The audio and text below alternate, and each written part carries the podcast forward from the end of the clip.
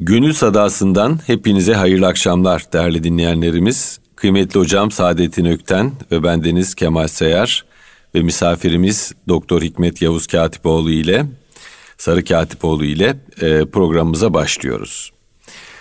Hocam hoş geldiniz. Hoş Hikmet Bey hoş geldiniz. Bir izleyicimiz bize e-mail göndermiş. Genç bir kardeşimiz diyor ki Hocam e, siz geçtiğimiz günlerde programınızda Mehmet Akif Ersoy'un Ya Rab bu uğursuz gecenin yok mu sabahı şiirini örnek verdiniz. Ben tam o sırada o yayını dinlerken size seslenmek istedim. Hocam bir de bu şiiri var diyerek.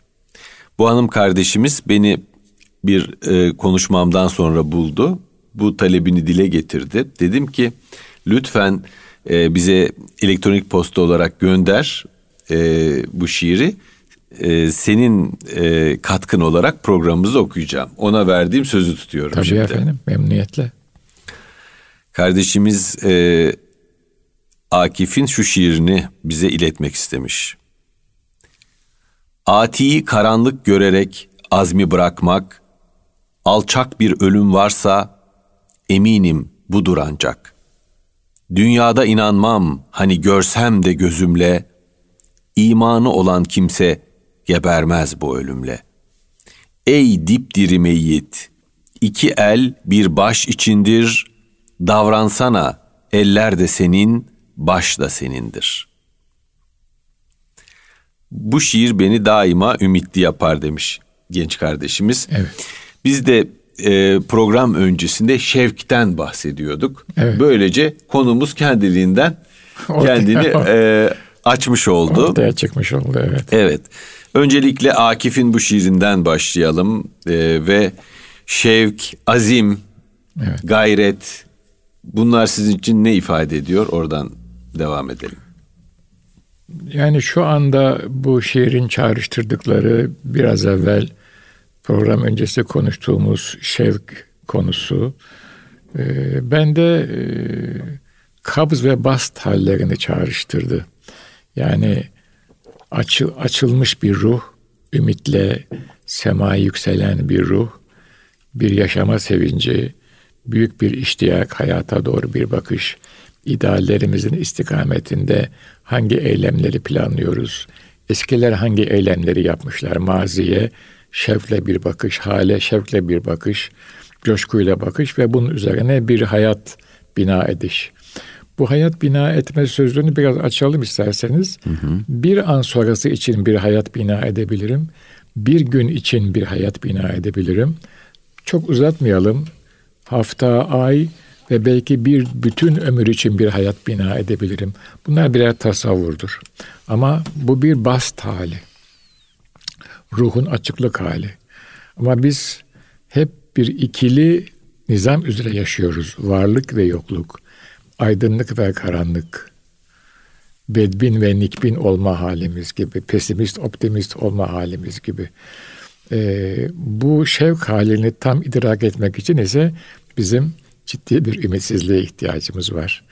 Akif'te bunu biz aynen görüyoruz. Yetmez mi musab olduğumuz bunca devahi, ağzım kurusun, yok musun ey adli ilahi diyor aynı Akif. Biz daha önce onu e, hatırlatmıştık. Evet. Değil mi? Beşer olarak böyleyiz biz. Ve bu bizim normal halimizdir yani. Yalnız ne şevkin kanatlanmasına kanacağız ne de e, kaps halinin yani ümitsizlik halinin karanlık ve siyah çukuruna yuvarlanacağız. Ruh bunları yaşar ama bizim bir de kalbimiz var. Kalpten desteklenen bir aklımız var. O akıl bize diyor ki sakın ha dikkat et.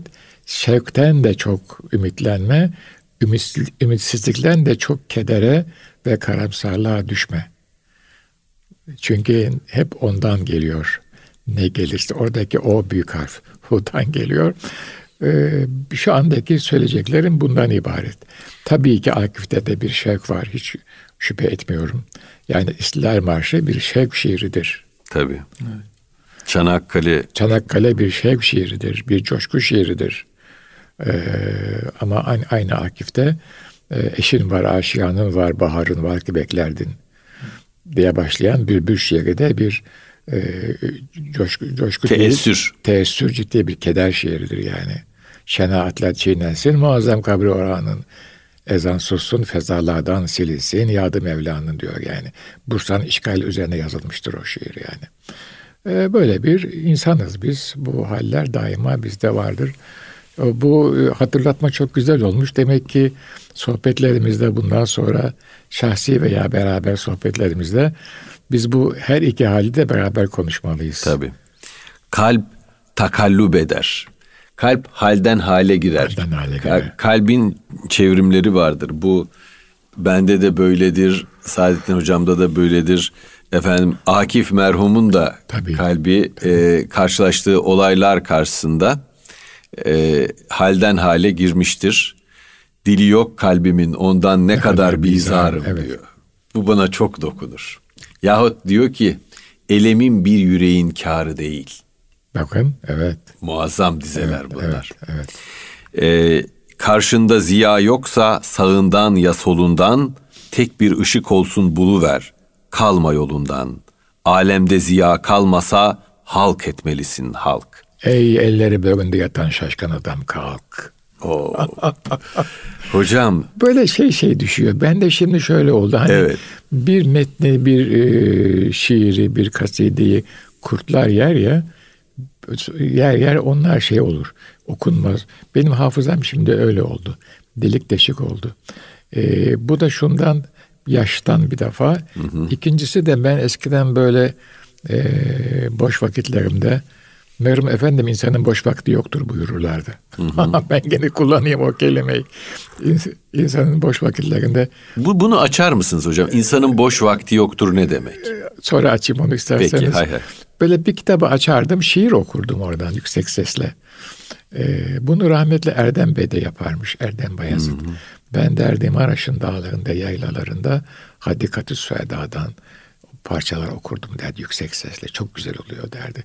Ben de hatta ben bazen şimdi bile böyle sabahleyin kalktığım zaman hani günlük hazırlık yaparken hmm. Haşim'den filan bazen e, Tanpınar'dan. Hocam o duygu durumunu kesinlikle yükseltici etkiye sahip. Ee, ben uzun zamandır yapmadığımı fark ettim. Hemen başlayacağım bu icraata. Ee, ben de kendi hayatımda e, vakıf kurebada psikiyatri uzmanı çalıştığım dönemde uzman arkadaşları bir odaya toplardım. Şeyh Galip divanından onlara yüksek sesle şiirler okurdum. Muhteşem. Fakat muhteşem. yani Şeyh Galip okudukça böyle bir ruhumuz kanatlanıyor. Evet. Adeta o odaya sığmaz oluyoruz. Ee, çok böyle bir ekstatik ve e, vecde dayalı deneyimlerdi. Ekstazi. e, evet. Hakikaten e, iyi evet. şiir, e, evet. has şiir de insanı böyle yükseltir. Tabii tabii tabii. Aynen müzik gibi aynı zamanda. Evet. Müzik gibi Çünkü tabii. E, orada hep e, tahayyüle, imgeleme ait bir durum var. Evet. Çünkü e, o tahayyül ve imgelemle ilgili durum e, hayatımızı anlamlı kılan şey. Aklımızla, analitik aklımızla e, çözümleyerek kavrama götüren şey bize o detaylarda boğuyor ve o bütünlüğü sağlayan anlamı veremiyor. Çünkü kavramlar daral, daraltılmış, yalıtılmış, giderek tek anlama e, rücu edilmiş şeyler olduğu için bütün bütüne ait farkındalıkları kalmamış. Ama şiir, müzik o latif olma çok anlamlılıkla birlikte sizin o bütüne ait e, e, tarafınızı e, tetikliyor, orayla irtibat kuruyorsunuz. Hayatınızı anlamlı hale geliyor ve şevkiniz öyle. O, o şevk hep mutlu olma durumu. Evet. E, en azından e, bir gün kavuşacağınızı bilme durumu. Yok, değiyorsunuz zaten. O bir eğer o bir sferse bir küreyse oraya değiyorsunuz. O kadar yetiyor size. Değil mi? Bu bilim yapmak için ve felsefe yapmak için kavram şart. Ve tek anlamlık çok önemli. Ama insan varlığı o tek anlamda sığmayacak kadar zengin. Evet. Biz zaman zaman kaçıyoruz. Ben mesela e, müzikle de uğraştığım için kendim de söylerim. Sesim solist ses de değildir ama dinlenebilir bir sestir. Kendim de çok mutlu olurum. Nefes söylerim mesela. Bu ara nefes söylüyorum. Evet yani böyle bir kaçış. E, şiir böyle bir şey. E, Kaçış e, mı yoksa acaba hocam zenginleşme. zenginleşme? Rasyonel alandan kaçış. Rasyonelden kaçış. Rasyonel evet, alan. evet, Onu evet. reddetmiyorum. O çok mühim bir şey rasyonel alan. Aklın zamanından duyguların zamanına iltica. Evet. Evet. Ee, hocam şimdi bunun ben e, müzik, e, güzellik, efendim vecd Evet. e, çok farklı alanlarda zamanı durdurma deneyimi yaşayabildiğimizi e, görüyorum. Yani güzelliğe değdiğimiz anda hani siz dediniz ya bir sefere değiyoruz diye. Evet. Evet. E, bir e, güzelliğin alanına değdiğimiz anda zaman duruyor. Zaman durduğu zaman da insan ebediyetten bir tılsımın kendisine dokunduğunu hissediyor. O da bize Allah'ı hatırlatıyor. Yani Allah Allah'ın yarattığı bir kul oluşumuzu hatırlatıyor. Bu dünyadaki varlığımızın akıp o sonsuz gövdeye katışmaktan başka bir amacı olmadığını, aslında hepimizin o büyük denizin, büyük ummanın bir parçası olduğumuzu hatırlatıyor ve dilimize çok güzel bir bal çalıyor. Değil mi?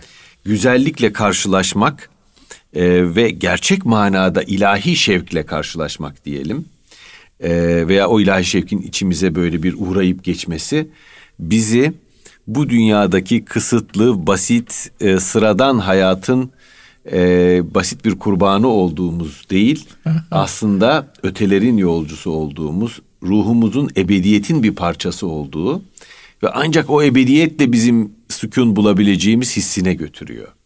Çok O güzel. anlarda, o Bu anlarda tirat muhteşem oldu yani. çok kıymetli anlar. Çok kıymetli anlar. Yani herkes o anları bulduğu an tadını çıkarmalı. Evet. Doruk deneyim diyor bunu Abraham Maslow. Peak experience.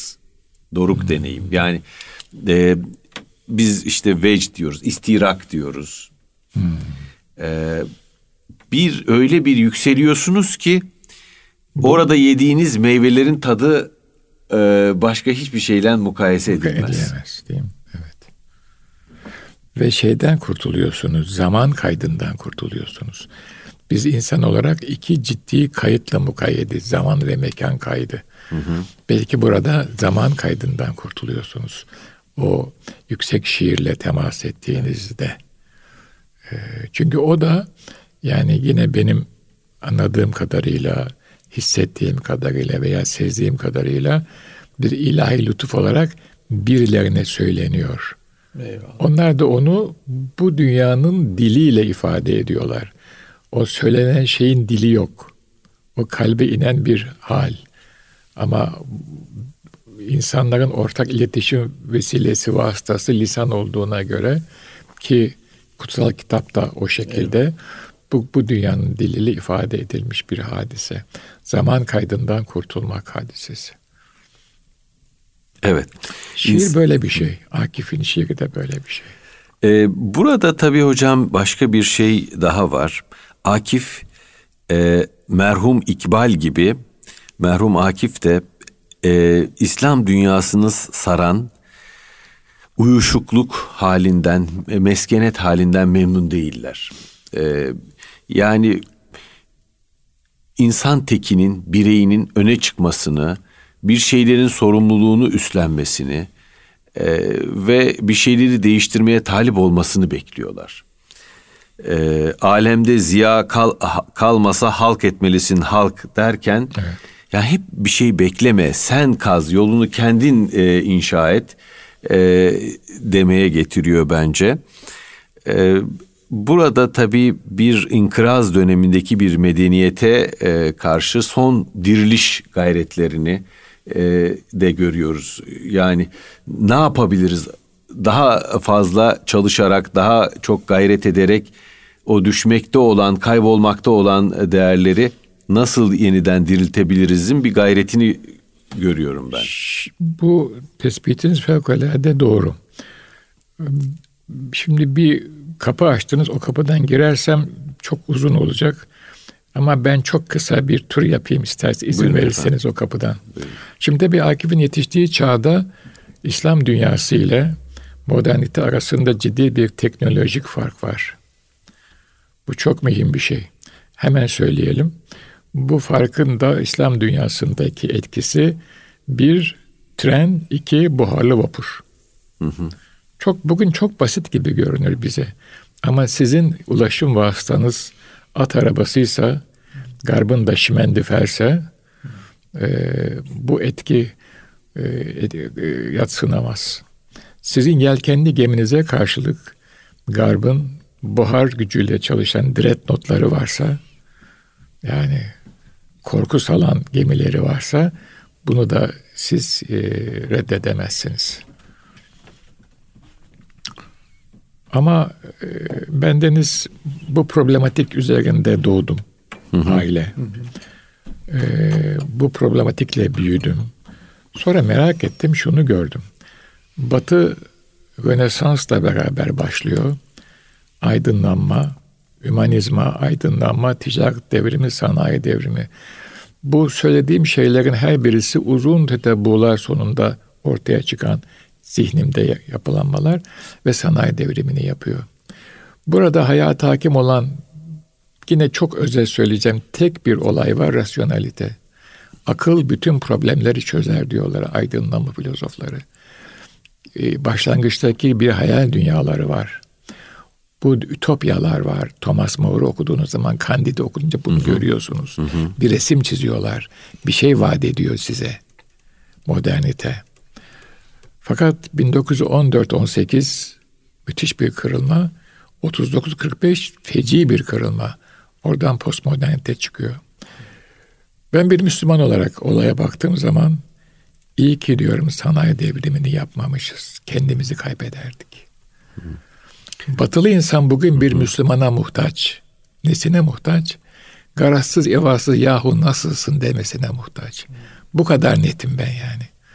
Bunu dışarıdaki dostlarımla denedim.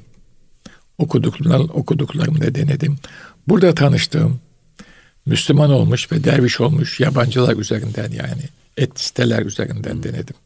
Bunlar hepsi bir mühendis olduğum için deney sonucu ortaya çıkan. Sizin gibi ciddi deney yapmıyorum ama ben konuşuyorum insanlarla. Türkiye'de yaşayan birçok modernist de garazsız, ivazsız. Burası çok mühim. Yahu nasılsın? İnsan olarak, dost olarak, gözüne bakarak, her türlü farklılığı bırakarak yahu nasılsın? İyisin inşallah. Buna muhtaç. Akif'ten aşağı yukarı 100 sene geçti yani bu şiirler yazıldığından beri. Biz şimdi Türkiye'de yaşayan Müslüman olarak, bütün İslam dünyası olarak dünyanın tek umuduyuz. Bu ütopik bir söz değil. Çünkü biz hala aşkın dünyadan gelen habere inanıyoruz ve onunla şevk içindeyiz. Batılı insan, sıkıntılı insan, zor insan, insan olmak bakımından ulvi, muazzez ama yaşadığı hayat ve uygulamaları açısından çok sıkıntılı. Garazsız evaz hiçbir şey yapamaz. Mümkün değil yapması. Kaçıyor hayattan kaçıyor. Bize muhtaç. Bunu biliyorlar entelektüelleri. Fakat dönüş olmayan bir yola girmişler. O bakımdan Akif'i tabii ki çok seviyoruz. Ee, saygı duyuyoruz. Bizi çok destekledi ama Akif'in zamanındaki gibi bir de hayat akıyor. Bir taraftan başka şeyler ortaya çıkıyor.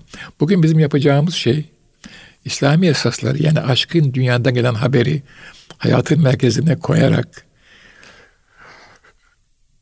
yine Cenab-ı Allah'ın vaz ettiği kanunlar muvaciyesinde ortaya çıkan teknolojiyi de kesin kez ihmal etmeyerek yeni bir yorum getirmektir hayatımıza.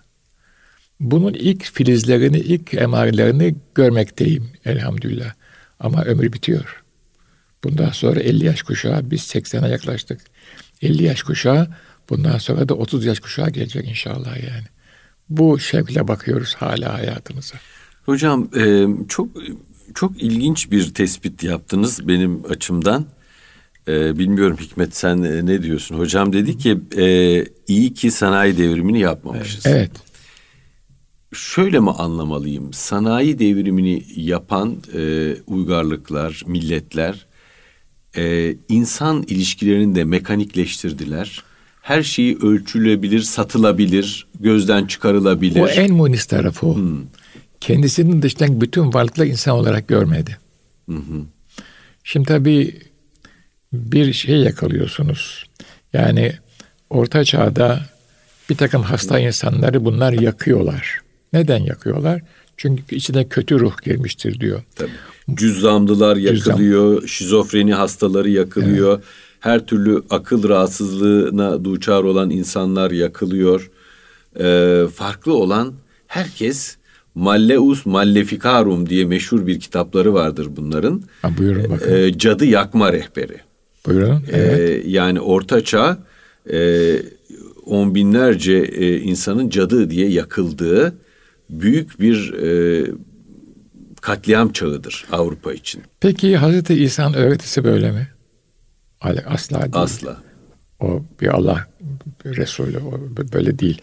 Peki evet. ne olmuş? Roma dönüştürüyor. Hı hı. Roma, o Pax Romana hı hı. dönüştürüyor. Ve bu mantıkla hı hı. Orta Amerika'ya giden İspanyollar da oradaki insanları insan olarak görmüyorlar. Tabii. Bu devam ediyor. Bu bugün de devam ediyor. Tabii, güzel. Bu kodlar, bu kodların değişmesi bir başka büyük ögenin hayata ve kalbe inmesiyle mümkün. O olmamış batıda. Çok doğru. Yani e, kilise babalarının öğretileri ki mutlaka yani Havariyun Hazretleri Kur'an-ı Kerim'de Havariyun övülüyor. Hocam e, şerrin en önemli vasıtalarından bir tanesi dehumanizasyon dediğimiz bir süreç. Dehumanizasyon. İşte o. İşte esas İnsanı o. İnsanı insanlıktan çıkarma. Evet. İnsanı insandan daha alt bir rütbeye yerleştirme ve bu e, bu sayede de onun üzerinde her türlü ezayı, cefayı uygulamayı evet. meşru görme. Evet. E, ben bir müddet araştırmıştım Latin Amerika'da ne oldu işte efendim Kristof e, Kolomb'un oraya varışıyla beraber neler yaşandı diye. Çok acı hadiseler hocam. Tabii. Çok acı evet. hadiseler. Mesela Amerikan Kıyameti, American Holocaust diye bir kitap vardır. Amerikan Kıyameti.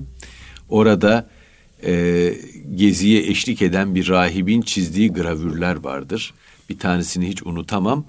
E, yerli bir çocuğun e, böyle baş aşağı tutuluyor ayaklarından. Oradaki aç köpeklere başından yediriliyor e, bebek. Evet. Büyük bir vahşet e, görüntüsü.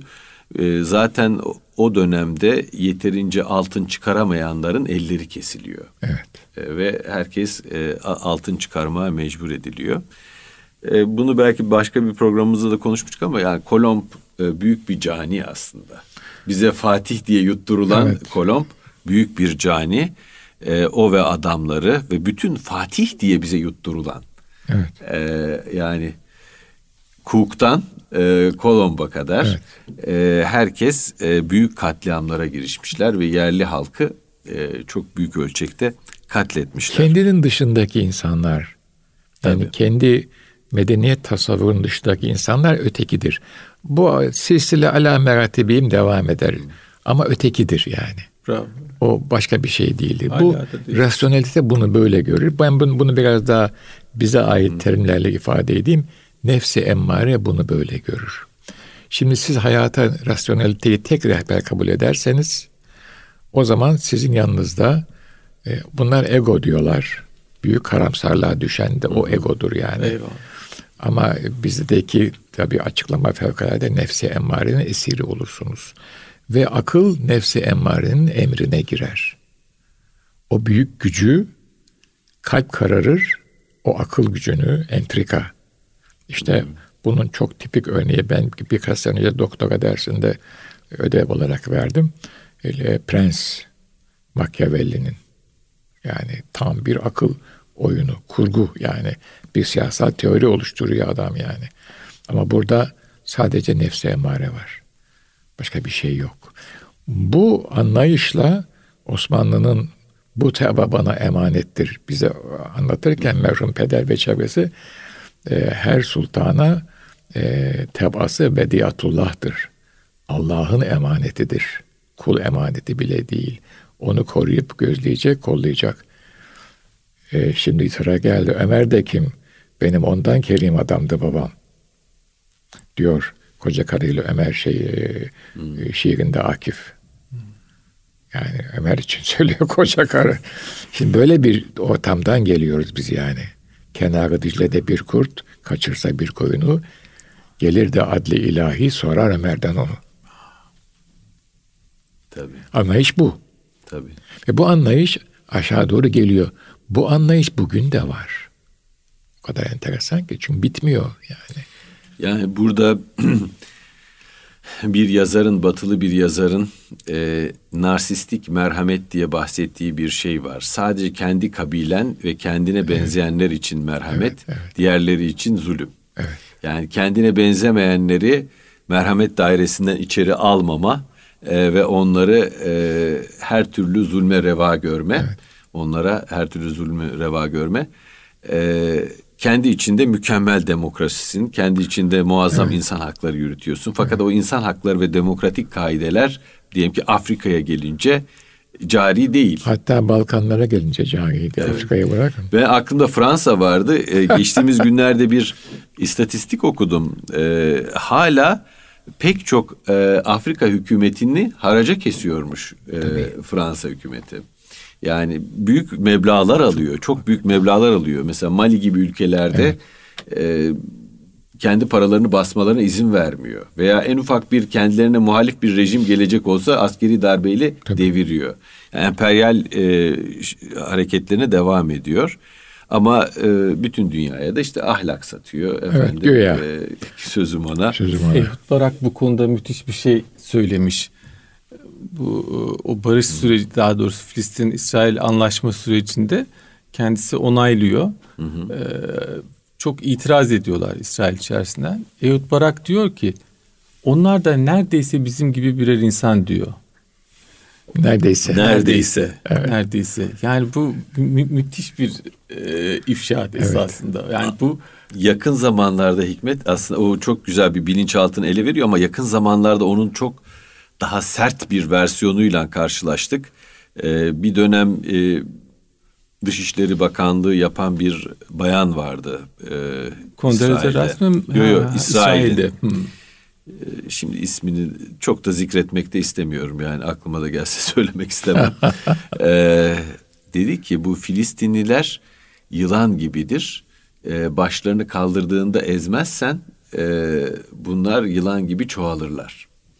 Yani bakın dehumanizasyon evet. böyle bir şey. E, sizi bir hayvan, zararlı bir nesne evet. gibi tanımlayarak yok edilmeye müstehak bir varlık olarak gösteriyor. Evet. Dehumanizasyon size insanlık haysiyetinin verilmemesi durumu. Bütün kötülüklerin başında var bu. Ee, yani bütün katliamların, soykırımların, evet. ayrımcılıkların e, başında bu var günümüzün e, günümüzün dışarılıklı kişisi de Müslüman. E, İkinci Dünya Harbi'nde e, temerküz kampında daha doğrusu İkinci Dünya Harbi arkasından ge, e, gelen ve e, sonlarında ortaya çıkan o temerküz kamplarında e, bazı mahkumlar o kadar zayıf düşerlermiş ki e, kıymetli hocam e, böyle secde pozisyonunda dururlarmış adeta. Ayakta duramıyor. Ayakta duramıyorlar. Hep secde pozisyonunda. Bir deri bir kemik kalmış. Onlara Müselman derlermiş. Ha. Müselman. Yani e, Müslüman. Müslüman. Secde, secde ediyor. Secde evet. ediyor. E, şimdi bakıyorsunuz dünyaya. Bugün hakikaten e, gerçek Müslümanlardan Müselmanlar e, yaratılıyor. Yani evet. e, dışlanan, temerküz kamplarına alınan, aç bırakılan, haysiyetinden yoksun bırakılan ve e, kendi otoritelerine secde etmek zorunda e, bırakılan veya ona zorlanan e, Müslümanlar e, ortaya çıkıyor. E, bütün bir e, coğrafyaya baktığımız zaman yani buralarda büyük acılarla, büyük sıkıntılarla karşılaşıyoruz. Bütün bunlar bana tabii biraz konumuzun dışına taştık ama e, ama burada zaten biliyorsunuz bir konu yok. Akıyor evet, sohbet akıyoruz, yani. E, akıyoruz. Sohbet zaten yani. güzel olan da o. Evet. Yani izleyicilerimiz belki e, şaşırarak izliyorlardır ama şunu kıymetli dinleyicilerimiz size hatırlatayım. Sabah gelirken hangi konuyu konuşacağımıza dair kafamızda ön bir fikirle gelmiyoruz buraya. Evet. Hocamla e, mikrofonun başına oturuyoruz. Hadi bir yerden başlayalım diyoruz değil mi hocam? Evet aynen öyle. Öyle akarak gidiyoruz. Gene de Evet. orada sözünü kesmiş olmayayım. Ee, Adem Aleyhisselam'ın e, ben nefsime zulmettim derken şeytanın e, dileseydin bana secde ettirir e, demesi gibi e, bizi o hale getiren gene biziz. Hı hı. Biz buna müsaade etmesek bunu yapamazlar. Yani gene sorunu Müslümanlar olarak kendimizde arayıp e, onun e, kopa, koptuğumuz e, bağımızı e, tekrar hatırlamamız gerekiyor. Orada da Saadettin Hocam'ın daha önce söylediği gibi sanayileşme devriminin bu topraklara e, uğramaması ya da geç gelmesi henüz de tamamlanmamış olmasının şöyle bir faydası olabilir belki. O hani ilk baştaki konuya dönersek o e, bilim ve bilimsellikle olan durum bütün her şeyi işlevselliği üzerinden tanımladı.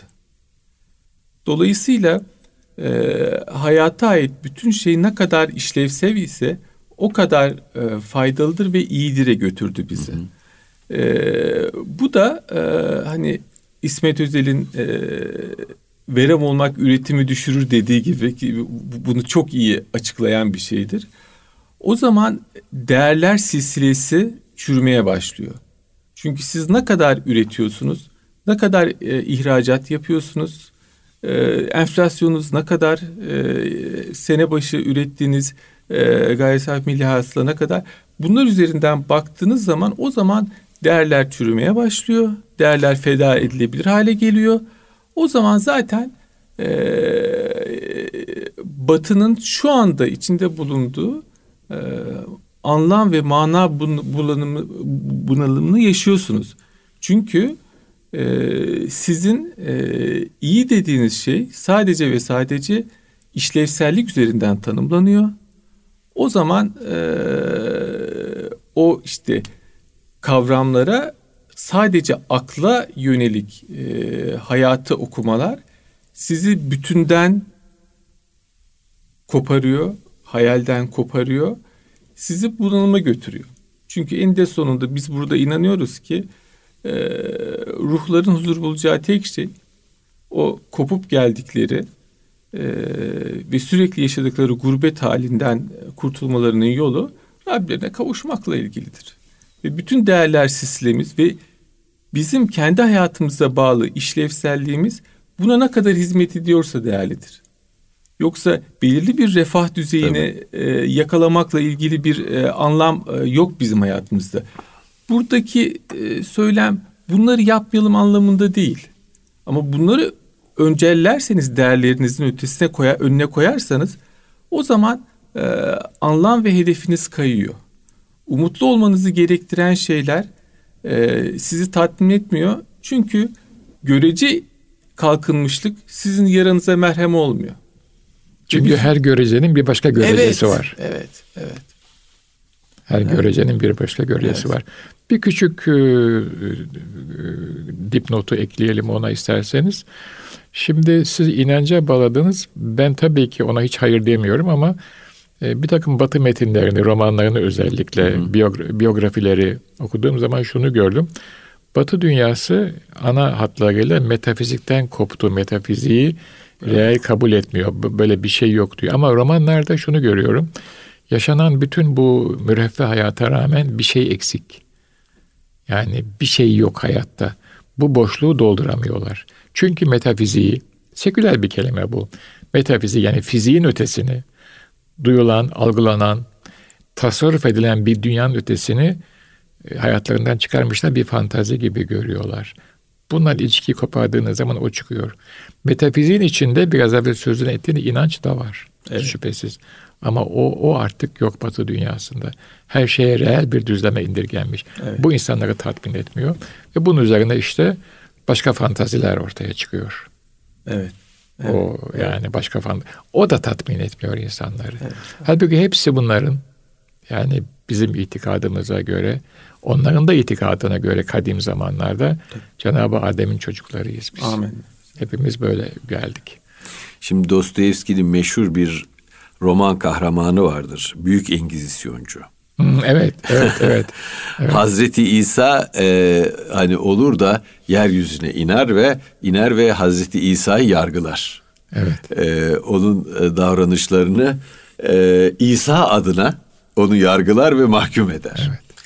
E, yıllar evvel e, bir film seyretmiştim.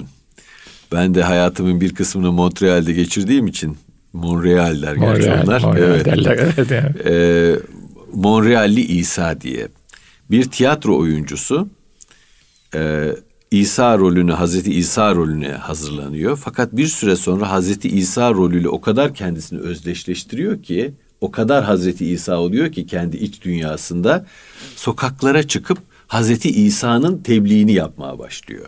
Yani Hazreti İsa gibi davranarak insanları hayra, iyiliğe çağırmaya başlıyor. Ve orada dramatik olan şey aynı döneminde Hazreti İsa'ya yapıldığı gibi modern çağda da insanlar onu itiyor, kakıyor, Kakıyor. ve horlamaya başlıyorlar. Ee, aynı Hazreti İsa'nın gördüğü eziyetleri görmeye başlıyor. Çünkü nefsin konforunu bozuyor. evet, nefsin konforunu Nefsin bozuyor. konforunu bozuyor. Nefsin konforunu bozmak aşamasında insanlar bir atlasalar onun ötesinde bir başka dünya var. O huzuru hiçbir yerde göremeyecekler. Ama o çok zor bir şey. Nefis müthiş bir şey. Direniyor. Onsuz da olmuyor, onunla da olmuyor. Evet. Evet, e, bugün e, Şevk'ten, Şevk'in kanatlarına bindik. Buralara kadar geldik, geldik, hocam. evet. Buralara kadar geldik. Evet. E, çok teşekkür ediyorum kıymetli. Saadettin Ökten hocam. Son bir ve şey söyleyebilir tabii, miyim? Tabii tabii. Ee, İbn Arabi Hazretleri şöyle der. E, alemde kendi hevasının peşinde koşandan başka bir şey görmedik der. Biraz e, çok güzel bir söz. Biraz açar mısın bunu? Ee, hakikaten e, bir hevesimiz var bizi koşturan, götüren, bir yere götüren.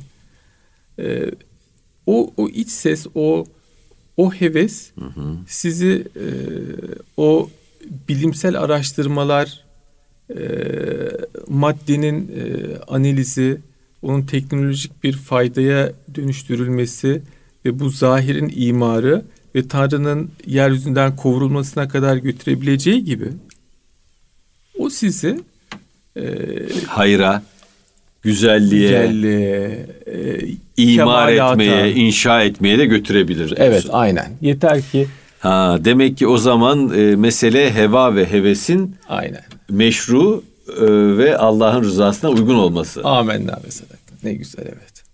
Mutabık mıyız hocam? Tabii efendim çok Peki, çok çok güzel çok, bir çok e, güzel oldu. e, güzel bir bitiş oldu böylece.